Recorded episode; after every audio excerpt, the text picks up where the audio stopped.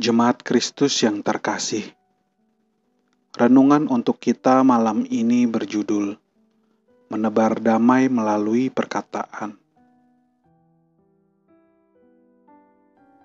Dan bacaan kita diambil dari Kitab Mazmur pasal 34 ayat 12 sampai dengan ayat 15.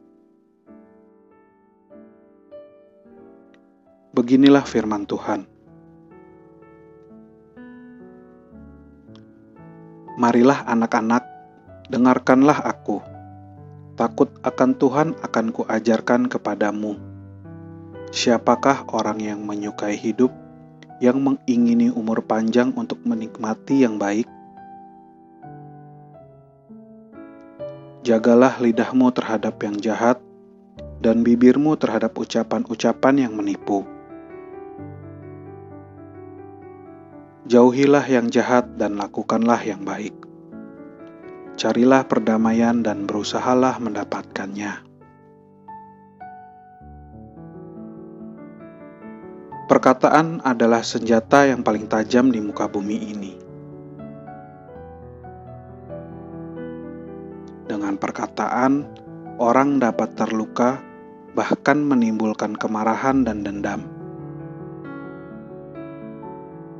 Perkataan yang salah juga dapat menimbulkan perselisihan dan permusuhan. Itu semua dapat terjadi karena memang perkataan adalah satu ekspresi dari seseorang yang sangat mudah untuk diungkapkan.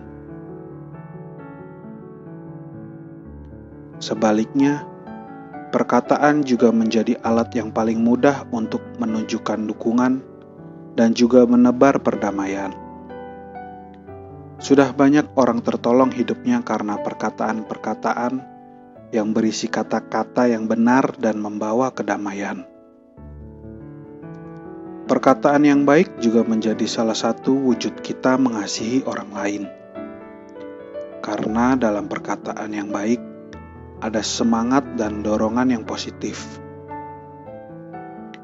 Itu semua bergantung pada diri kita masing-masing apakah kita dikuasai oleh Roh Kudus sehingga kita dapat mengeluarkan perkataan yang baik dari perbendaharaan hati kita, atau malah yang terjadi sebaliknya.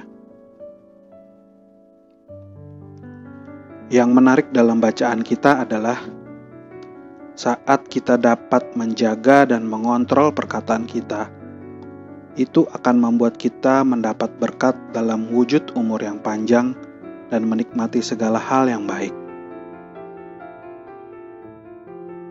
Kenapa demikian? Karena tanpa kita sadari, ketika kita mengeluarkan segala perkataan yang baik, juga akan berdampak pada kondisi pikiran kita. Perkataan yang baik akan membuat kita menjadi pribadi yang tenang dan terkendali dengan demikian, kita juga akan menjaga kehidupan dengan lebih baik lagi. Marilah kita mengupayakan itu. Mari secara bertahap kita mulai belajar untuk menggunakan perkataan yang baik agar kita mendapat segala sesuatu yang terbaik. Dan terlebih Allah melihat kita sebagai orang yang berkenan di hadapannya.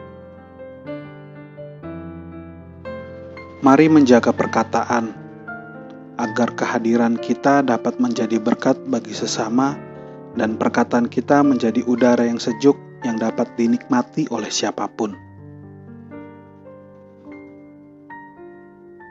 Demikianlah renungan malam ini.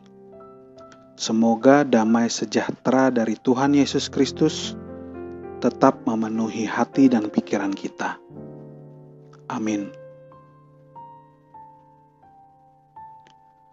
Jemaat yang terkasih, mari kita bersatu hati, masing-masing menaikkan pokok-pokok doa yang ada dalam gerakan doa 21 GKI Sarwa Indah. Mari kita berdoa.